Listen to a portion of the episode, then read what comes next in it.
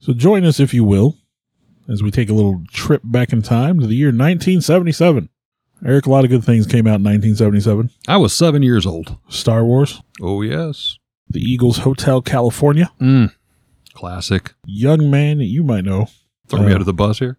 Well, it was 'cause me. Oh, oh. I oh. was born in 1977. Uh, as a matter of fact, it was my birthday a couple days ago. Well, happy belated birthday.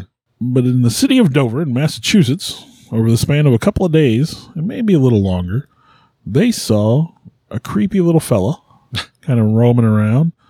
I won't say he terrorized anybody, but he definitely sent a chill down the spine, made some people uncomfortable. And he's known nowadays as the Dover Demon. Hmm. So that's uh this is the fellow we're going to talk about tonight. Join us if you will. From a child born into this world, we are taught what to believe. Closed minded, we become fearful to be deceived. Still, we desire to know what lies beyond that locked door. The art of the storyteller, conjuring tales of legend and lore. History hidden, lost knowledge, things forgotten, and the unknown. These are the things that direct us and will set the tone. Welcome, friends, to another episode of Nightmares on the Lost Highway.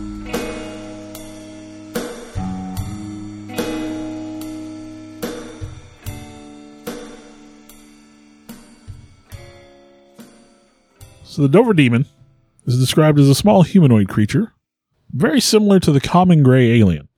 And I believe if you, in your research, Eric, if you saw pictures of it online, I actually have a picture pulled up here. Yes. very, very much like a gray alien, uh, except for it was described as having rosy tan colored skin. Uh, he did have the large head on a small stick-like body. He could walk on all fours or upright, as you know, situation required, uh, and would switch between both styles seamlessly. His had the large, large eyes that would glow. They were usually glowing orange, but at least one occasion they were documented to glow green. I talk a little bit about that. Yeah. He did not wear any clothing, and was not He's a associated. with, nakey nakey. yeah, Just run around naked, uh, and was not associated with any UFO sightings at the time. And I'm going to get into that a little bit. Why wasn't he associated with you? He looks very much like an alien, Very much. Yeah. but there may be a reason for this. Being the historian, of course, I wanted to dive into a little bit of Dover, Massachusetts. Now, it's nestled along the banks of the Charles River, uh, roughly 15, 16 miles southwest of Boston. And that's important. The river. We'll The have to remember that detail. Yes. Now, the small town of Dover had historically led a quiet and unassuming existence. As of the 2020 census, it only had 5,923 people reported to live there. The entire area encompasses only about 15 square miles, even counting all of its rural communities. It is known for heavy snowfall and really nothing more. That is, until that date in 1977. There was really no one famous from here, no major historical events, so the small town just kind of seemed doomed to be remembered as just Dover. Until that Easter time frame of, of course, 1977, when it would all firmly be connected in the history books of cryptozoology as the Dover Demon. As Bill said, kind of a, a gray type alien, what we would assume by looking at the pictures. About three and a half foot tall, humanoid characteristics, standing semi erect, often kind of uh, sitting on its hind legs almost. Um, and uh, over, grossly oversized head was Yes. often used to describe. Yeah, it, this all starts April 21st, 1977 at about 10:32 p.m. 17-year-olds Bill Bartlett, Mike Mazzocca, and Andy Brodie first saw the demon while they were driving along at night. Now Bartlett was behind the wheel that day, that night, when he saw something creeping along a low wall uh, of loose stone near the side of the road, which if you go there today in Dover, that wall's still there. They so- showed pictures of it on some websites. Uh, this was on the left side of the road. Now, at first, Bill thinks this is a, a dog or a cat. Yeah, Right, household pet. You see that kind of thing all the time until his lights shine on it. Now, when his lights illuminate this creature, he sees a large, a large-eyed creature with eyes shining like two orange marbles, with again that, that overshaped watermelon-shaped head on a thin neck, Now, uh, they said it had tendril like fingers. The way the fingers were described is they would curl around things. They would curl around the rock. They would curl around, not like our fingers, you know, like you, you have the joints, but almost like tentacles or tendrils in a way. Well, in, in the sketches I saw, it also had almost like little suction cups Yeah. on the tip, almost like a tree frog or you know something along those lines. He, uh, he described it as being completely hairless with skin the texture of wet sandpaper. I'm Now, that's a- assuming he's that's a pretty- guessing what it looks like. I'm, I'm like, Yeah. that's a pretty close observation. You know, the the skin like sandpaper. Yeah, but he, he said it was no more than three and a half, maybe four feet tall, and it was climbing along the wall until the headlights shined on it. Now, neither of his companions that night saw the creature, and before he could point it out, they had already driven past the demon. Yeah, I think the the other guy in the front seat had kind of like rotated this, of course, back before seatbelts and everything was a big deal, and he was talking to the person in the back. They weren't even they were oblivious, wasn't Yeah. paying attention where he was going. Um, Bartlett continued on his trip, dropped his friends off, and then returned home. And his father noticed right away that something was out of the ordinary. He asked him a couple times what was going on, what was what was wrong, and then finally Bill explained to his dad what he had seen. And and you know his family was obviously had some concern, but what do you do when you see something like that? You know he saw something they didn't know what it was. I'm sure they probably downplayed it. And I think it was about that point he kind of did some rough sketches too that comes into Yes. the, the storyline. So later on, I think that same evening, Mm-hmm. Same evening, about two hours later. Yeah, 15 year old John Baxter reports seeing a similar creature. Now, this is on Miller Hill Road about midnight. He's leaving his girlfriend's house, uh, Miss Kathy Cronin, and this is the they're yeah at the south end of Miller Hill Road. But a half an hour later, after he's walked maybe a mile, he sees this figure approaching him. Now, the figure's very short, and he's got a friend, an M.G. Bouchard, who's apparently, you know, not very tall. And he assumes it's his friend who also lives on the street. You know, his buddy's coming out to say hi or spook him or whatever. So he calls out, hey, hey, you know, how, how hey, buddy, what's going on? Uh, and he gets no response from the figure. So he, they continue to approach one another, and then Baxter stops. He kind of gets a weird vibe, and he's like, "Who's that?" Now the night's overcast. You really can't see what's going on. Only the shadow of this this person. Now there was a street light that was here as well, and the the person creature like intentionally did not step into the street light. Now Baxter takes a step forward, and the figure then scurries off to the left. It runs down a shallow wooded gully and then up the opposite bank. And Baxter can hear the footsteps in the leaves and, and the you know the the detritus on the ground as it does.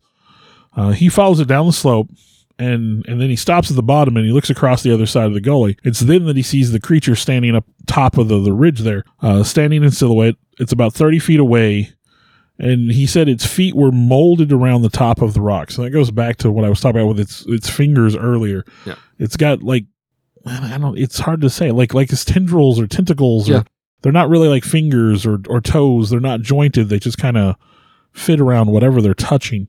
Now he said the body reminded him of a monkey, except for what he called dark figure eight shaped eyes, which I'm not. I guess that means probably big eyes that were kind of close together. Maybe. I would assume, yeah. Now he described red glowing eyes in this instance too, Yeah. which I'll get into a little bit more. He said its eyes were two lighter spots in the middle of its head, and he could tell they this creature was looking straight at him. So now he sees that this isn't a person.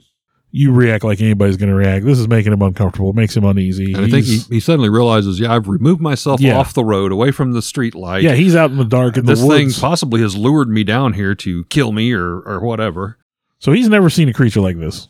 And and not knowing what this creature is going to do, not knowing what to expect out of it, he climbs right back up the road. Right right he climbs right back up the slope to the road and just starts hightailing it home. Now, he also describes it again, all of them kind of if you compare the tails, there's a lot of similarities, but he says this this head is so grossly oversized that it's like its neck almost can't support it. So like its head, I can almost imagine kind of flopping around, you know, kind of tilting as he's twisting his head and, and, examining him. Yeah, he he hightails it up the street until he gets to the intersection of Farm Street, and there a couple in a passing car pick him up and drive him home. And Because that, he is so startled, he runs out kind of in front of him. Yeah, I well, assume. and then I also feel that that tells you the difference in time frame too. Because if Oh, I was a teenage kid, I would not be, hey, look at this creepy guy that just ran up over the side Yeah. of the street. I wouldn't be wanna trying ride? to snag a ride with strangers. I just got my girlfriend in here. You can ride in the back. And again, it's a small town. Maybe they knew each other, so you know, anything's possible, I suppose. Now, the final sighting. now, hold on. Now, Bill makes some sketches here as well. Well, yeah. Well, that's gonna. That'll come after the next sighting. Okay. So the final sighting is that of 15 year old Abby Brabham. So she claimed to see the creature the following night on Springdale Avenue. She was riding in Will Taintor's car when she saw a creature on the side of the road. And her description that she provided matched that of Bartlett and Baxter, except for this time she said the eyes glowed green. Now, the investigators tried to poke holes in her story when they did investigate it, uh, stating, hey, you know, Bartlett said this creature had orange eyes, but she stood by her story. Like, when I saw it, it had green eyes. Mhm. Now, like you said, all the witnesses drew sketches of the creature. Yes, uh, there was a lot of similarities, but where I really wanted to take this was the the eye glow, if you will. In the the first story, that was of William Bill Bartlett, he described orange eyes.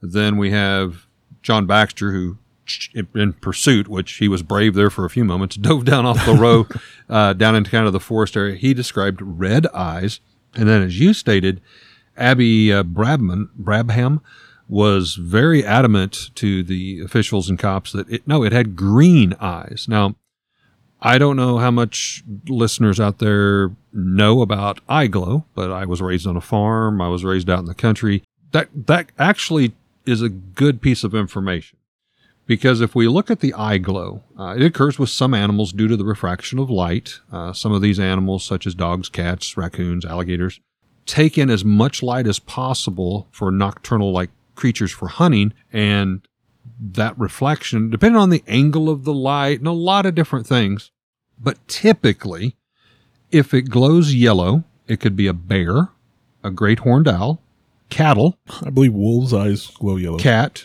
deer bobcat mountain lion raccoons a green glow can be a dog sheep bullfrogs house cats or possums a white glow is deer. Again, you'll notice some of these, again, kind of depends on the angle and stuff, can be multiples.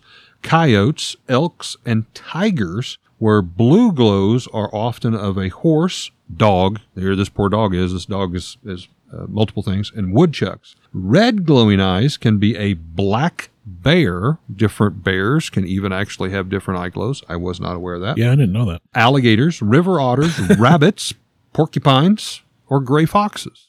Now, humans, I don't know about you, but uh, I grew up in the age of Polaroid cameras, and I can't tell you how many of my ancestors I saw with demonic red eyes in these Polaroid pictures. It used to creep me out. It was like, is my is my family vampires or they demons? What's what's going on here? It kind of scared me a little bit.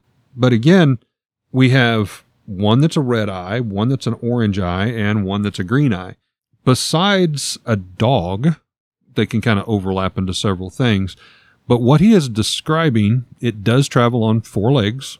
You might say, okay, it's a dog. There's no mention of a tail in any of the settings, which some dogs have their tails removed, but an oversized head, that doesn't really match any no, normal dog breed. So there was some speculation. There was mention of no hair, possibly a dog that had mange. Then some would stretch out and say, okay, well, maybe it was a fox. Maybe it was just, you know, uh, a, a creature that's normally there but has mange.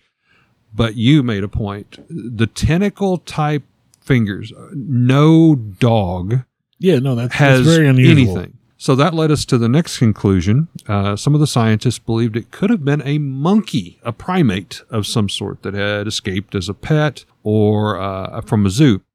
Now you may think that's pretty far fetched. We talk about Dover. Uh, snowfall is one of the things it's known for. Obviously, winter monkey's not going to survive there. But in some of our other podcasts, the Jonestown massacre, he even went around and sold pet monkeys in the 70s, door to door. Yeah, I have I have it referenced here that one of the possible explanations was a pet gibbon, but again, they, they were illegal to own at the time. So So there, there's a lot of speculation, but I, I at least wanted to shine a little light on the eye glow, if we will. That was some interesting scientific stuff.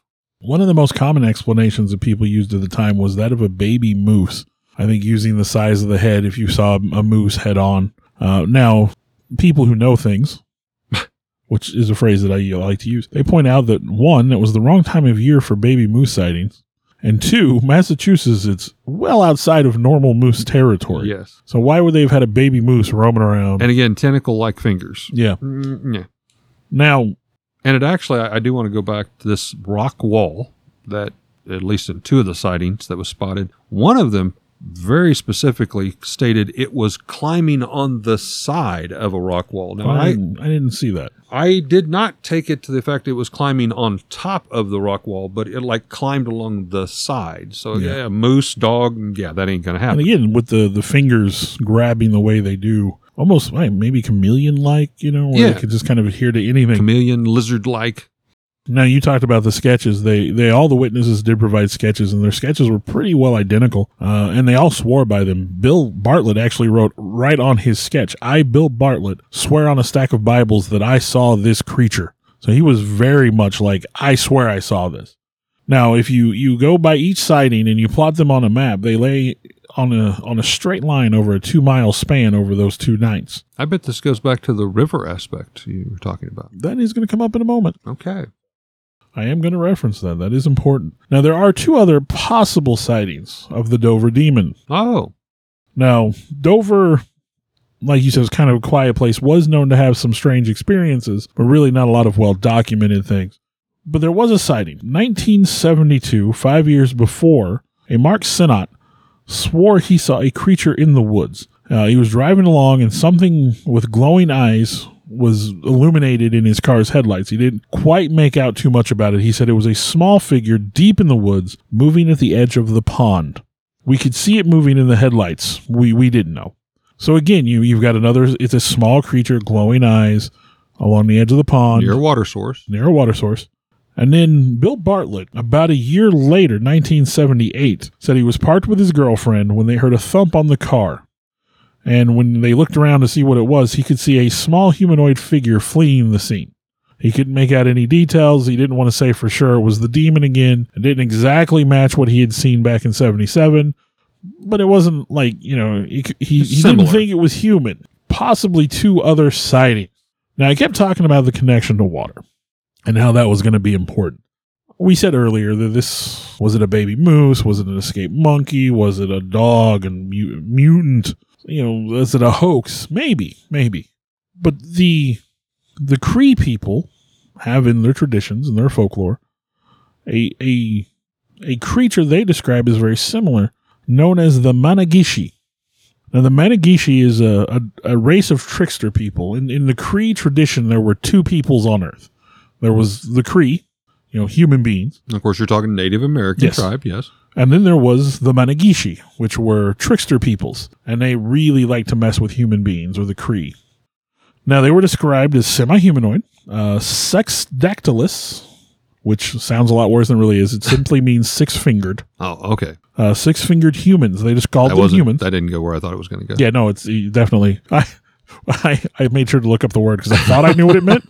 Wanted to be right. Uh, they are very thin with lanky arms and legs, with big heads and no noticeable nose. I'm envisioning almost like Lord of the Rings Gollum. Well, big Similar. head, no nose. I mean, it does sound like our demon. Yeah, yeah. Now, the reason this is attached to the reason the water is involved is the Cree say that, that the Mannegishi are said to live between rocks in rapids, and one of their primary delights is to crawl out of the rocks and capsize the canoes of people that are canoeing in the rapids, spinning them off to their deaths. Now, again, we talked about the river, Mm-hmm. We talked about the pond. Mm-hmm. All sightings of the Dover demon were somewhere close to the river or that pond. All sightings were near water. So, according to the tradition of the Mannegishi, you know, the Mannegishi reside in water. Now, we probably do a lot less canoeing than we did back in the, the days of the, you know, when, when things were more wild. So that little guy can't come out and spin your, your boat out of He's had whack. to go to the roads now. yeah, maybe he can, you know, freak you out enough that you spin your car out of whack. So, Now, another thing that was brought up, uh, the faceless features, if you will, besides the eyes, there was no nose, as you mentioned, no mouth, at least that was visible. no, the sketches don't show a mouth at all. So that was kind of weird. And, you know, and one might say, well, again, if if you imagine this kind of bulbula uh, cone shape on the elongated head, maybe the mouth is up underneath that you just can't visibly see. But obviously, this thing's got to eat something somehow. Yeah, there's no picture of the Dover demon has a mouth on no it. It's ears, at least. That uh, almost like like this one picture here, which was I believe taken from the Lost Tapes television show. Almost looks like the alien from um, Independence Day when they crack open the the armor. Oh, and you yeah, get the little yeah. alien. It Yeah. kind of looks like that. Yeah. But yeah, like all the pictures show the fingers curled around, the toes curled around, like it's holding on. Like you said, featureless, big eyes, but no nose, no mouth. Well, I wasn't aware of the sightings, you know, a year later or the one before, but uh, the essential three sightings took place in a, a 48 hour period. Yeah. And, you know, it was around the Easter time frame. So it wasn't tragically cold or anything at that point in time.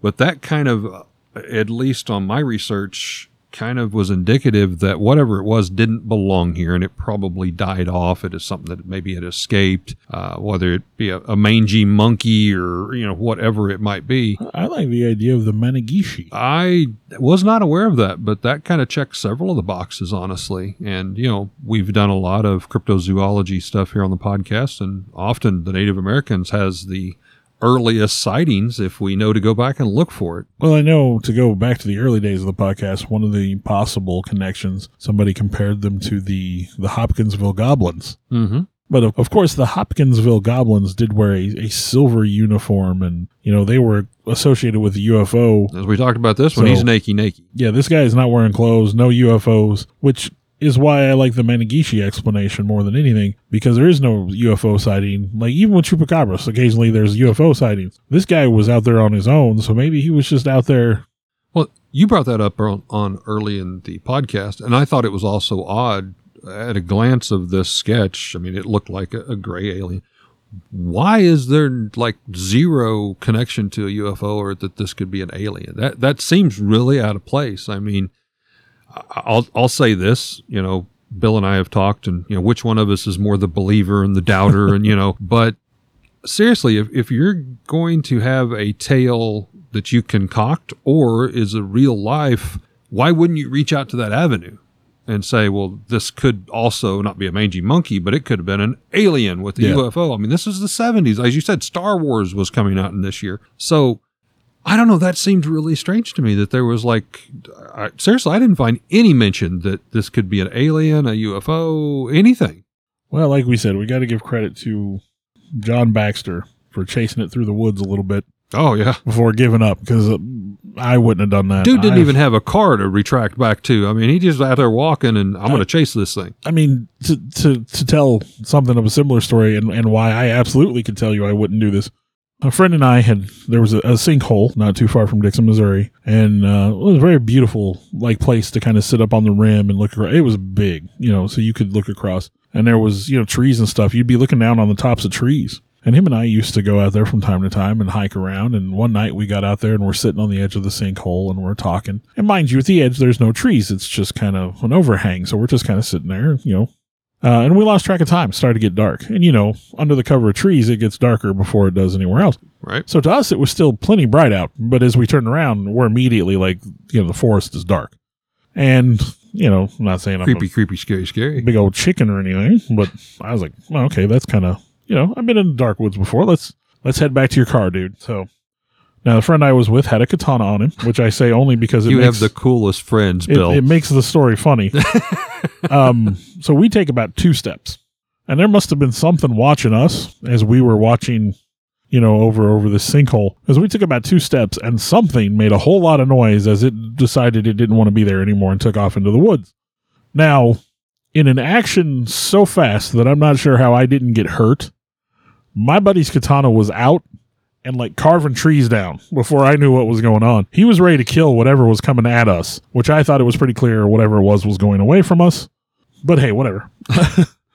and he, oh, I, I, I don't know how I didn't get cut, but he hacking at the trees and whatnot. And, like I one mean, of those late night Japanese yeah. knife sushi commercials.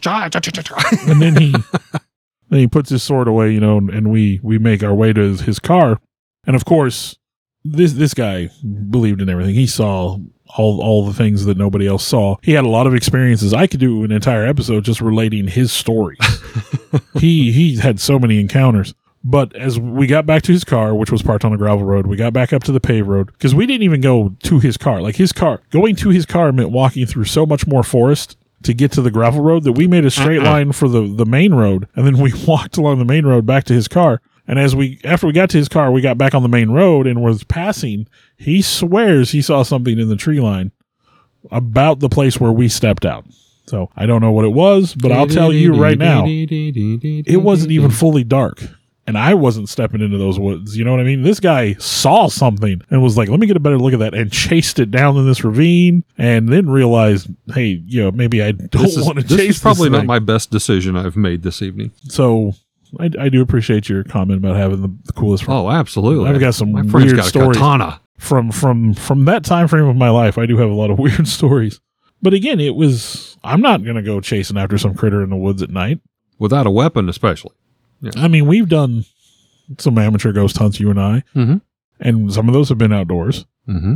and even then you know I love like- your brother and sister to death, but when they locked the doors that night at the cemetery, I never will forget that. Well again you, your nerves are are so on edge that yeah when strangers pull up and i'll admit it was funny but you know when you when you guys heard the doors lock and i'm like oh gosh like the heck Yeah, for those of you who hadn't heard the story briefly, uh, we were out at a local cemetery doing a paranormal ghost hunt that night, and uh, we were being very respectful. I mean, there we didn't even have alcohol or anything. We we were as, as legit as legit could be with recorders and some lights and cameras, and we were out there and we got some orbs and some different things. Well, sure enough, uh, we were kind of up on a hill, and so you had a, a, a relatively good view, and here come these headlights we drew a little attention and you could i mean there was no like highway getting here it was a dirt road at best or And across we, a we field felt we were at a dead end too. Even yeah yeah and it's like okay they're coming here there's nowhere else to go Yeah. here they're coming for us and um i think there was about at least six not maybe not eight of us because mark Oh. was there as well me, my brother and sister, you, Tim, Mark, Uh, yep and Tim I'm was sure there. Sarah was there. yep Sarah yeah, so was there's there like seven of us there. and uh, we had just heard this god awful sound that honestly if you don't know what a fox during mating season sounds like it's creepy. And so all of us were a bit on edge and i was like no no that's what that was. It was you know that was a fox. It, it's cool. Well here comes this truck kind of bouncing up through the field. And bill's brother and, and sister love you to death immediately just we turned around and they were like gone. A- and you see the Well- doors the car doors opening. Okay, to minor correction. Part of the lore of the location was that if you were in a car, you could get different reactions than the people outside the car. So we started in the car. We never got out of the car. Oh, okay, okay, And we had, I think we had a recorder and we had a EMF okay. uh, reader with us. So we were trying to get a reaction in the car. Well, the funny point Yeah. is, as the truck pulls up, and it's the owners of the land, two two farmers. I mean, rifles, shotguns in the back of the window, kind of per- persona. You hear. Yeah. I mean, and the car is, like- and it's like, really? Just leave us out here to fend for ourselves? Come on, I remember it seemed like Tim was was very not happy. not happy, about not that, happy, Tim. Which you know, again, it was it's a funny story. It but is looking back on it. Yeah, I mean, again, it, like I said, though, you're you're out at night, you're you're uncomfortable, you're out of your element. Yep. There's a reason people have a fair a fear of the dark. So You can hear a cow mooing, and it's it's different when you're out there in the dark. I mean, it's like, oh, did you hear that? Yeah, it was a cow, dude. oh. Okay, since we're we're reminiscing just a little bit, we had gone to a place that my friends, uh, you know, affectionately called the cabin, which was an abandoned house. We were absolutely trespassing, but we were walking back one day and we heard this god awful noise from somewhere in the woods, and oh man, I mean, the idea was this place was supposed to be haunted, and we were already kind of was living up to expectations. and then we hear this noise off in the woods, and we were like, okay, we got to hightail it back to the car. Well, as we got closer and closer to the car, I guess we got closer to the sound of the noise. So the closer we got to the car, the more we were like, okay, we need to slow down. And but the more the, the closer we got to the the origin, the more it was obvious that this was a cow in distress. Which I figure time of year it was probably a cow Birthing. birthing. yeah. But yeah, like you said, it'd be we were like, oh my god, what kind of demon is chasing us through these woods? so again, you're out in the woods. I mean, I, I give credit to that kid for chasing that thing because I certainly wouldn't have been able to. I feel sorry for the little guy myself. I mean, the, the Dover demon. You had to use the word demon. Well, you know, I didn't use the word. I mean, somebody else come up with that name. Did he really hurt me. anybody? He didn't have any He didn't ray do anything. guns. He didn't attack anybody. He, He, watched ran. some people and he ran when he was approached. So The closest he get got was maybe he's you know when he hit Bill's car that one night. yeah, You know, a year later. I I don't know. It just doesn't feel fair to me that he was Well, described as the what, Dover. What else? demon. Are, we- what the Dover the Dover visitor. the Dover visitor. Okay, so I think we need to write. Dover, Massachusetts, and, We- in we just renamed him the Dover Visitor tonight. It, The it Dover sounds Visitor. better. It does. Demon Demon makes him sound bad. He really didn't do anything. It demonizes him. I mean, come on, come on. All right, we've rambled on long enough. Thank you, folks, for joining us. We hope that you've enjoyed one of the little less known tales of uh, cryptids, the Dover Demon. Thanks so much for listening. We'd like to give a shout out to our first uh, paying sponsor, Ravens Loft. That's our family shop here located in uh, Lebanon, Missouri. It's your one stop gaming, vintage toy, and collectible shop where you can find Star Wars, Transformers, G.I. Joe, comics, vinyl records, role play gaming, Magic the Gathering, and so much more. We're located here at 223 West Commercial, downtown Lebanon, and also in our second location, uh, also here in Lebanon at the Heartland Antique Mall. We'd like to thank Ravensloft for again supporting Nightmares on the Lost Highway. I want to take a time to thank the people that helped bring this all together. Uh, Alex Tudor, you can almost call him our producer at this point. Sarah Tudor, who also helps with some of the technical stuff. I want to take a moment to extend thanks to Eric for letting us use his space to record in, kind of our makeshift studio. I, in turn, would like to thank Bill for one, putting up with me and uh, using this camaraderie to do something we both very much love and enjoy doing, and thank Bill's family for allowing him to spend all the time to work and clean up our recordings and present them in what uh, you hear in the final uh, terms, uh, the final edition, if you will. Um, and I'd like to thank all of you for continuing to, to listen. I know we've got some loyal followers out there. We do this as a labor of love, but we're we're happy that there are people that enjoy it as hopefully as much as we do. Thank you very much.